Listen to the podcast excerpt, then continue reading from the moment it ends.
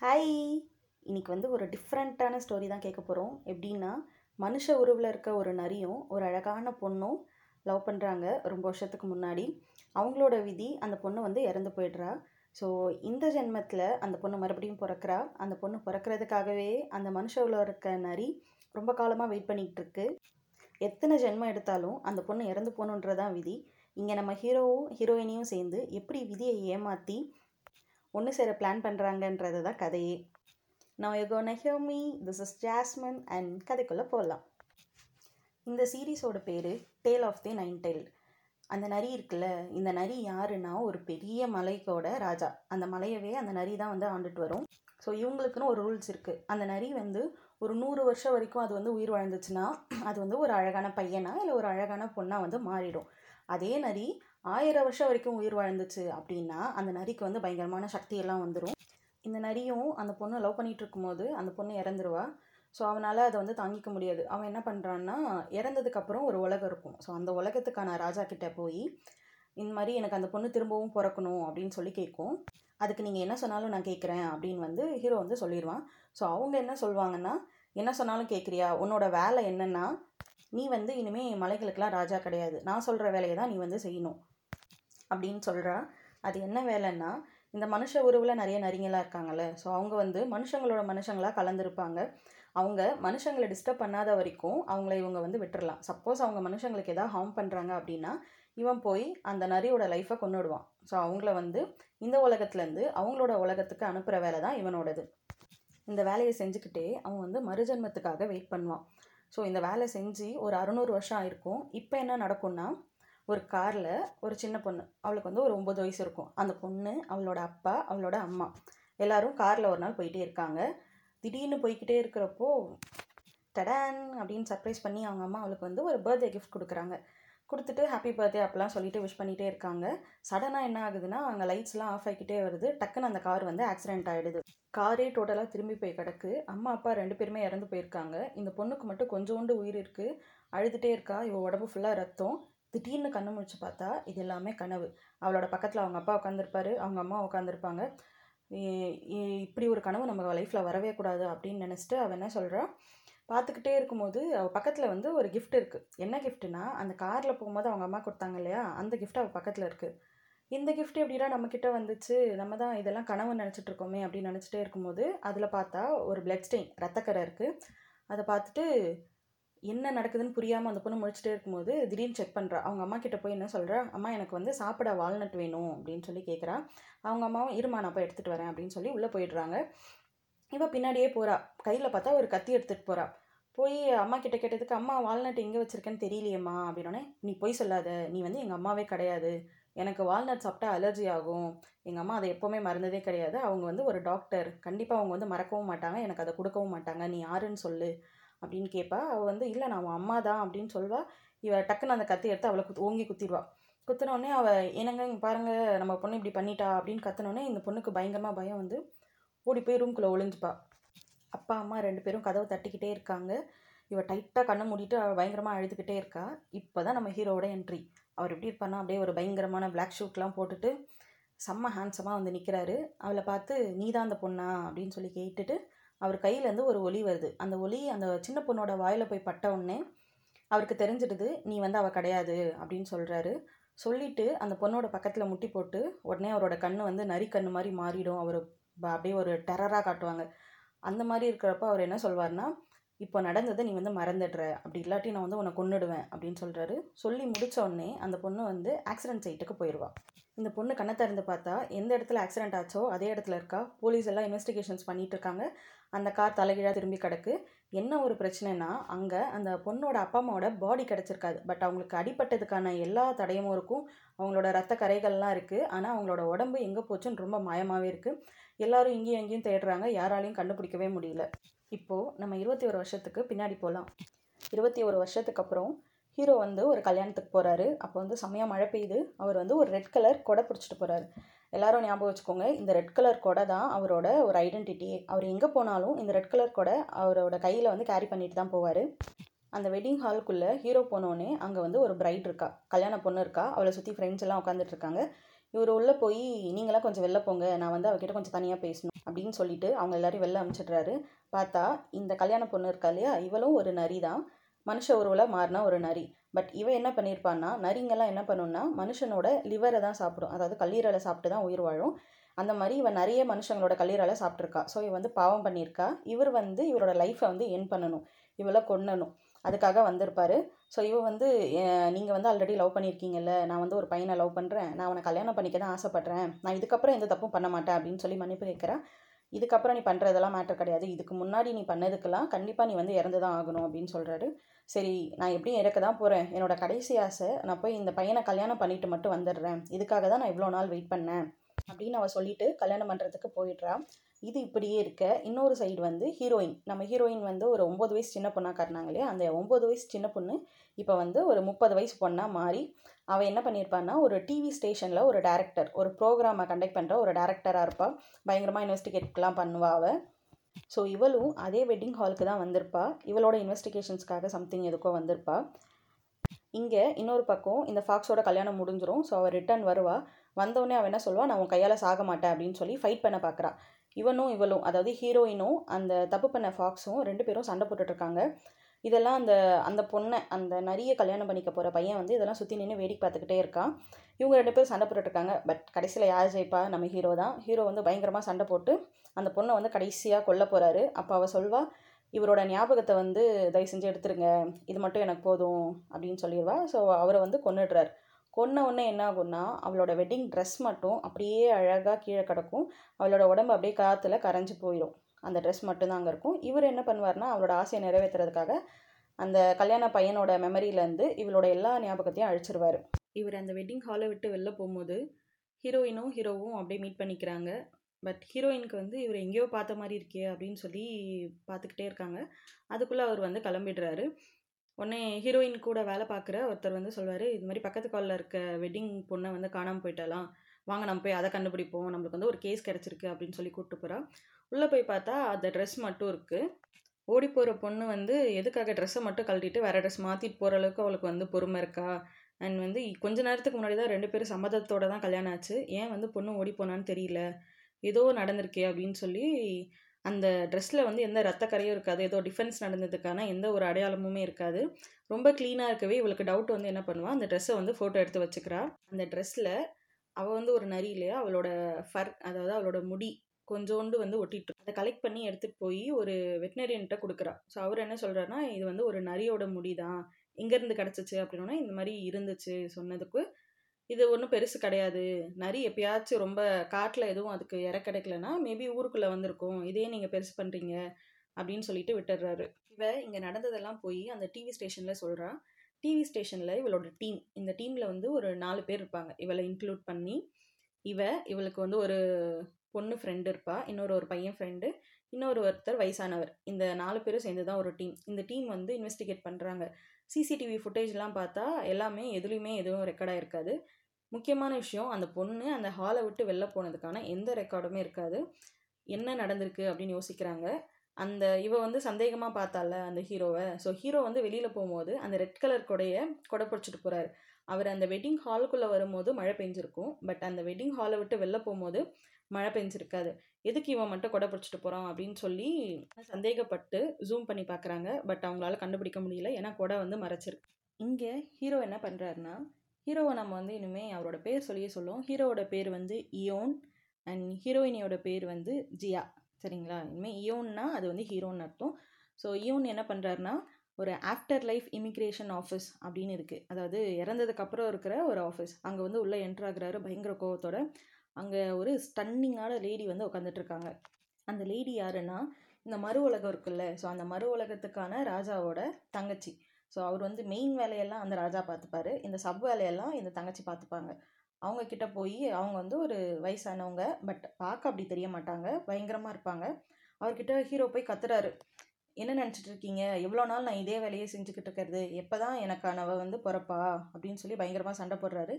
உடனே இவங்க வந்து நீ யார்கிட்ட பேசுகிறேன்னு தெரியுதா? இவ்வளோ சண்டை போடுறியா நீ? நீ என்ன என்கிட்ட ஒப்பந்தம் பண்ண ஞாபகம் இருக்கா? அப்படின்னு சொல்லி அந்த ஒப்பந்தத்தை திருப்பி படித்து பார்க்குறாங்க படித்து காட்டுறாங்க. இந்த மாதிரி அவள் மறுபறவை எடுக்கிற வரைக்கும் நாங்கள் நீ என்ன சொன்னாலும் நான் செய்கிறேன் அப்படின்னு சொன்னல நீ ஓகேன்னா சொல்லு இப்போவே நான் அதை எரிச்சிடுறேன் அப்படின்னு சொல்லுவாங்க. உடனே ஹீரோ இல்லை இல்லை வேணாம் வேணாம் நான் போய் அந்த வேலையை செய்கிறேன் அப்படின்னு சொல்லி அமைதியாக திரும்பி வந்துடுறாரு. இந்த பாட்டி இருக்காங்கல்ல ஸோ இந்த பாட்டிக்கு வந்து ஒரு ஹஸ்பண்ட் இருப்பார். அந்த ஹஸ்பண்ட் வந்து எந்த மாதிரி ஹஸ்பண்ட்னா ஒய்ஃப் என்ன சொன்னாலும் ஆமான்னு சொல்லுவாங்களே அந்த மாதிரி இருக்க ஒருத்தர். அவரை வந்து காட்டுறாங்க. இதே கோவத்தோட ஹீரோ வந்து என்ன பண்ணுறாருன்னா இங்கே ஆஸ் யூஷுவல் இடத்துக்கு வந்துடுறாரு. வந்துட்டு ஒரு ரெஸ்டாரண்ட் போகிறாங்க இந்த வெட்டினரியன் கிட்ட போய் அவள் கேட்டா தெரியுமா? ஹீரோயின் ஜியா வந்து போய் கேட்டால இந்த முடி வந்து யாரோடது? அப்படின்னு சொல்லி அந்த வெட்னரியனும் ஒரு ஃபாக்ஸ் தான். அதாவது ஒரு நரி தான். அவரோட பேர் அந்த ஃபாக்ஸோட பேர் வந்து ஷின்ஜு ஓகேவா அந்த வெட்னரியன் பேர் ஷின்ஜு ஹீரோ பேர் இயோன் இவங்க ரெண்டு பேரும் என்ன பண்ணுறாங்க ஒரு கொரியன் ரெஸ்டாரண்ட்டுக்கு போகிறாங்க போய் அவங்களோட இதெல்லாம் ஷேர் பண்ணிக்கிறாங்க. இவ்வளோ நாள் இதெல்லாம் நடந்துச்சு அப்படின்னு சொல்லி அவங்க ரெண்டு பேரும் பெஸ்ட் ஃப்ரெண்ட்ஸ் இதெல்லாம் ஷேர் பண்ணிக்கிறாங்க. அந்த ரெஸ்டாரண்ட் நடத்துகிற ஒருத்தவங்களும் நார்மல் ஹியூமன் கிடையாது. அவங்களும் இந்த மாதிரி ஒரு கிரியேச்சர் தான். அவங்களையும் ஞாபகம் வச்சுக்கோங்க. இவங்க எல்லாரும் அன்னைக்கு நடந்த விஷயத்த வந்து ஷேர் பண்ணிகிட்ருக்காங்க இந்த சைட் ஹீரோயின் இருக்காங்கல்ல அவங்க வந்து அந்த கேஸை வந்து பயங்கரமாக இன்வெஸ்டிகேட் பண்ணணும் அப்படின்லாம் என்னென்னவோ யோசிச்சு நோட்ஸ்லாம் எடுத்துகிட்டு இருக்காங்க. அப்போ அந்த ஹீரோயினை மீட் பண்ணுறதுக்காக ஒரு இன்ஃபார்மர் வந்து வருவார் அந்த இன்ஃபார்மர் வந்து எனக்கு இந்த கேஸை பற்றி தெரியும். நான் வந்து உங்களுக்கு கொஞ்சம் சொல்லணும் அப்படின்னு சொல்லிட்டு வராங்க. ரெண்டு பேரும் மீட் பண்ணுறதுக்காக ஒரு ரெஸ்டாரண்ட்டில் வந்து பார்க்குறாங்க அந்த இன்ஃபார்மர் வந்து எப்படி இருக்காருன்னா ஒரு ஒரு ஸ்டூடெண்ட். லைக் ஒரு சின்ன பையன் மாதிரி வராரு. வந்து உட்காந்து நீங்கள் தேடிட்டு இருக்கீங்கல்ல அந்த ஆள் வந்து மனுஷனே கிடையாது. அவருக்கு வந்து வயசும் ஆகாது அண்ட் அவர் வந்து சாகவும் மாட்டார். சொல்லி சொல்கிறான் ஹீரோயின் வந்து நீ சொல்கிறதெல்லாம் நான் எப்படி நம்ப முடியும்? அப்படின்னு கேட்டுட்டு உங்கள் அம்மா அப்பா என்ன வேலை செய்கிறாங்க அப்படின்னு கேட்குறா அவன் வந்து சொல்கிறான் அவங்க ரெண்டு பேரும் ரொம்ப புவர் தான். அப்படின்னு சொல்கிறான் உடனே அந்த ஹீரோயின் அந்த இடத்த விட்டு எந்திரிச்சு போயிடுறாங்க. ஏன் எந்திரிச்சு போகிறீங்க நான் சொல்கிறத கேளுங்க அப்படின்னு அவன் சொல்லும்போது நீ சொல்கிறத நான் எப்படி நம்ப முடியும்? உன்னை பாரு நீ வந்து ஒரு ஸ்டூடெண்ட் ஆனால் உன் காலில் வந்து ஒரு நாற்பதாயிரரூபா மதிப்பில் ஷூ போட்டுட்ருக்க நீ உன்னை பற்றி சொல்கிற விஷயத்துலேயே இவ்வளோ போய் சொல்கிறேன்னா நீ சொல்கிற கேஸில் எப்படி உண்மை இருக்கும் நான் நம்ப முடியும்? அப்படின்னு சொல்லிட்டு அவள் வந்து கிளம்ப பார்க்குறா அப்போ வந்து அந்த இன்ஃபார்மர் வந்து டக்குன்னு சொல்கிறான் யோ கோகே அப்படின்றான். அப்படின்னா என்னென்னா அந்த சின்ன பொண்ணுக்கு ஆக்சிடென்ட் ஆச்சு இல்லையா? அந்த இடத்தோட பேர் வந்து யோகோகே யார் நீ? இதெல்லாம் உனக்கு எப்படி தெரியும்? அப்படின்னு ஹீரோயின் கேட்கும்போது அவன் வந்து சொல்கிறான் இதெல்லாம் நீ கேட்காத. நான் சொல்கிறத நீ நம்பணும்னா இன்னைக்கு ஒரு இடத்துக்கு வா. அந்த இடத்தோட பேர் சொல்லி இந்த இடத்துக்கு நீ மட்டும் தனியாக வா. அங்கே இருக்கிற ஒரு அந்த டைமில் வர பஸ்ஸுக்கு நீ வந்து ஏறிடு. அப்போது என்னென்னலாம் நடக்குதுன்னு உன்னை சுற்றி அப்படின்னு உனக்கு புரியும். அப்படின்னு சொல்லிட்டு அந்த இன்ஃபார்மர் வந்து கிளம்பிடுறான். அந்த இன்ஃபார்மரை வந்து காட்டிகிட்டே இருக்காங்க. அந்த இன்ஃபார்மர் போய்கிட்டே இருக்கும்போது சடனாக ஒரு பயங்கரமான ஹேண்ட்ஸமான ஒரு பாயாக மாறிடுறான். இவன் தாங்க நம்ம வில்லன் இவன் பேர் வந்து ரேங் இந்த ரேங்க் கூட வந்து ஒரு ஃப்ரெண்ட் அண்ட் அசிஸ்டன்ட் மாதிரி ஒருத்தி இருப்பா. அவள் பேர் வந்து கி. யூரி. நம்ம வந்து அவளை யூரி அப்படி சொல்லிப்போம். இவங்க சொல்லிட்டு கிளம்பிடுறாங்க.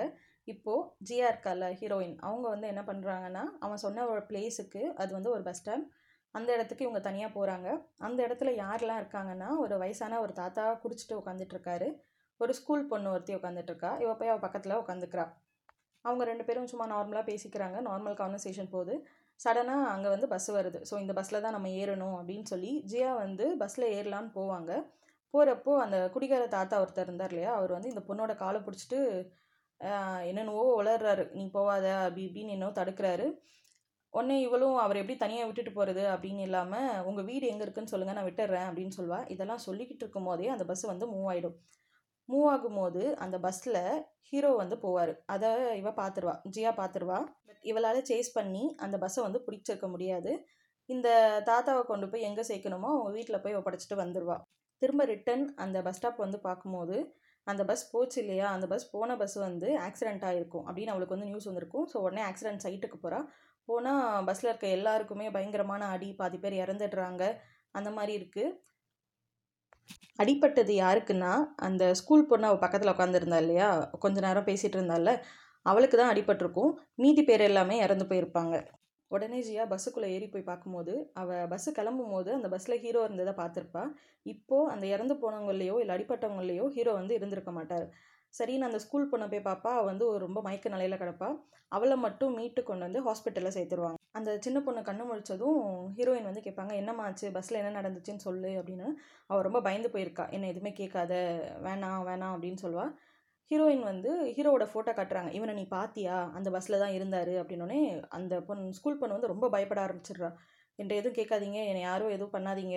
சரி இந்த சின்ன பொண்ணை இப்போதைக்கு டிஸ்டர்ப் பண்ண வேணாம் அப்படின்னு சொல்லிட்டு உனக்கு எதாவது தேவைன்னா என்னை கூப்பிடுன்னு சொல்லி இவ வந்து வெளியில் வந்துடுவா வெளியில் வந்துட்டு இருக்கும்போது அந்த ஹீரோ இருக்கார் இல்லையா? அந்த ஹீரோ அங்கே ரிசப்ஷனில் இருப்பார்.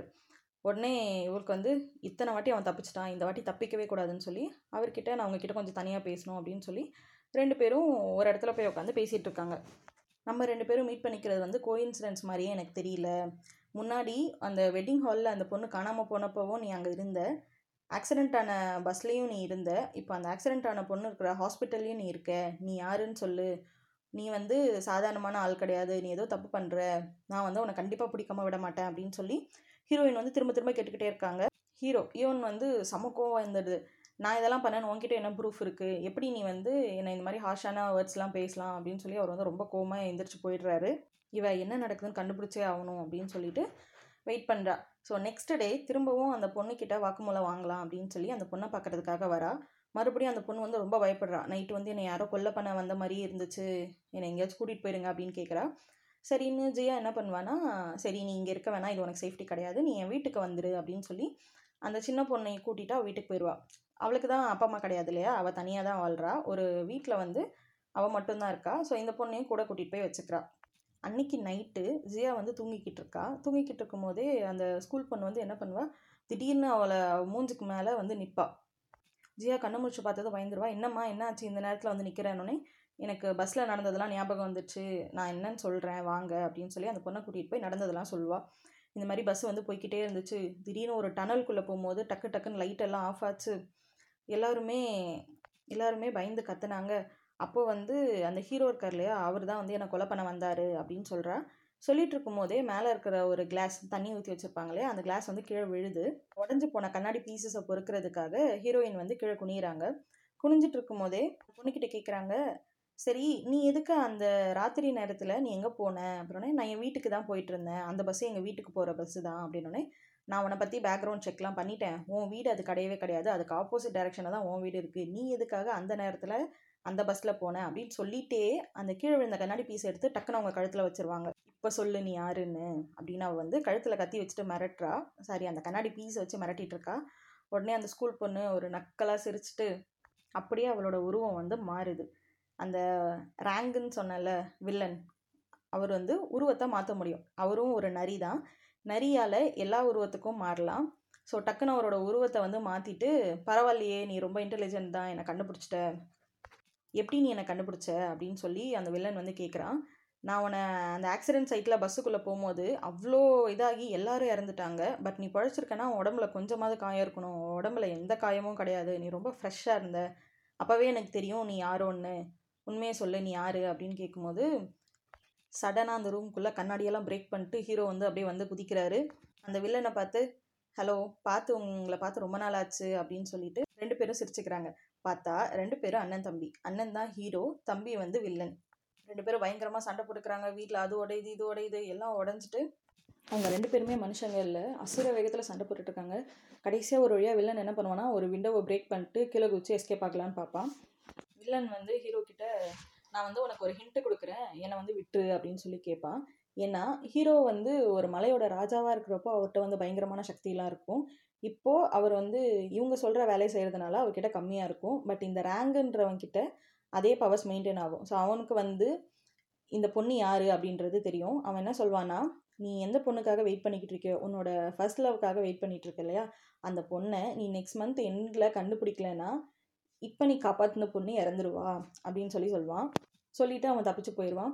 ஹீரோக்கு ஒன்றுமே புரியாது. திரும்பி பார்த்தா ஹீரோயின் வந்து பின்னாடி வந்து நிற்பாங்க அவளை பார்த்து ஆஸ் யூஷுவல் நரி கண்ணாக மாற்றிட்டு அவர் வந்து ஒருத்தரை பார்த்து சொன்னார்னா அவங்க அந்த விஷயத்த மறந்துடுவாங்க ஸோ அவர் வந்து அவளை பார்த்து என்ன சொல்கிறேன்னா இப்போ நீ நடந்த எல்லாத்தையும் மறந்துடுற அப்படின்னு சொல்லிட்டு அவர் கிளம்பி போயிட்டுறாரு நெக்ஸ்ட் டே ஹீரோ வெளியில் போயிட்டு திருப்பி வீட்டுக்கு வரும்போது அவரோட லிவிங் ஹாலில் வந்து இவங்க ரெண்டு பேரும் அவளோட ஜியாவோட வீட்டில் பயங்கரமாக அசுர வேகத்தில் சண்டை போட்டுட்டு இருந்தாங்க இல்லையா? ஸோ அதை பார்த்தா யாருனாலும் கண்டுபிடிச்சிருவாங்க அவங்க ஹியூமன் இல்லைன்னு.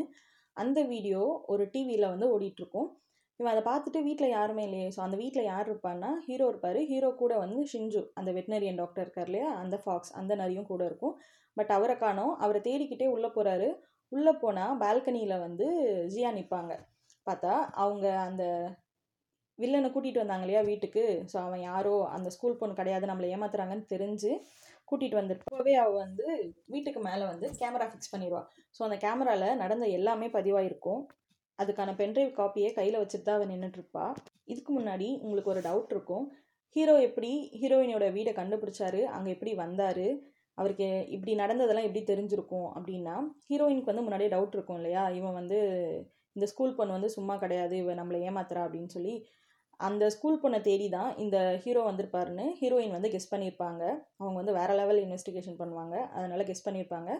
உடனே அவங்க வந்து ஒரு லெட்டரில் லெட்டர் பேரில் நீங்கள் என்ன தேடி வந்திருக்கீங்களோ அந்த விஷயம் என் வீட்டில் தான் இருக்குது அப்படின்னு சொல்லி அட்ரஸ் எழுதிட்டு அந்த இடத்துல வச்சுட்டு வந்திருப்பா. ஸோ ஹீரோ வந்து கரெக்டாக கண்டுபிடிச்சி அவன் வந்து இந்த பொண்ணை ஏதாச்சும் பண்ணிட போகிறான் அப்படின்னு சொல்லி ஹீரோ வந்து காப்பாற்றிருப்பார் ஓகே இப்போது ஹீரோயின் வந்து இந்த இடத்துல பென்ட்ரைவை கையில் வச்சுட்டு நிற்கிறாங்க என்ன சொல்லுவாங்கன்னா நீ வந்து என்னை மறந்துடுன்னு சொன்ன.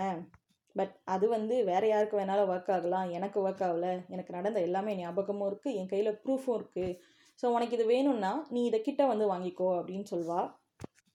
அவனும் வாங்குறதுக்காக ஜியா கிட்ட போய்கிட்டே இருப்பான். கிட்ட போனோடனே ஜியா என்ன பண்ணுவான்னா அந்த பால்கனி மேலே ஏறி உட்காந்து அப்படியே பின்னாடி சாஞ்சிருவாங்க. அதாவது அது வந்து ஒரு டுவெண்ட்டீத்து ஃபோரோ ஃப்ளோர் அவ்வளோ உயரத்தில் இருக்க மாடி. ஒரு இருபதாவது மாடியிலேருந்து பால்கனியிலேருந்து இவங்க அப்படியே பின்னாடி அந்த கையில் பென்ட்ரைவோட பின்னாடி குதிச்சிருவாங்க. ஸோ அப்படியே அவங்க கீழே விழுந்துக்கிட்டே இருக்காங்க. கண்ணை மூடிட்டு இருக்கும்போது ஹீரோ அங்கேருந்து அப்படியே பறந்து வந்து அவருக்கு கொஞ்சம் சக்தி இருக்கும் இல்லையா இப்போதைக்கு அந்த இதை யூஸ் பண்ணி ஹீரோயினியை பிடிச்சி கீழே நிறுத்திடுவார் ஸோ கீழே நின்னதும் ஹீரோயினுக்கு எந்த அடியும் பட்டிருக்காது. ஹீரோ வந்து பயங்கரமாக சேஃப்கார்ட் பண்ணி அவங்கள பிடிச்சி நிறுத்தியிருப்பாங்க.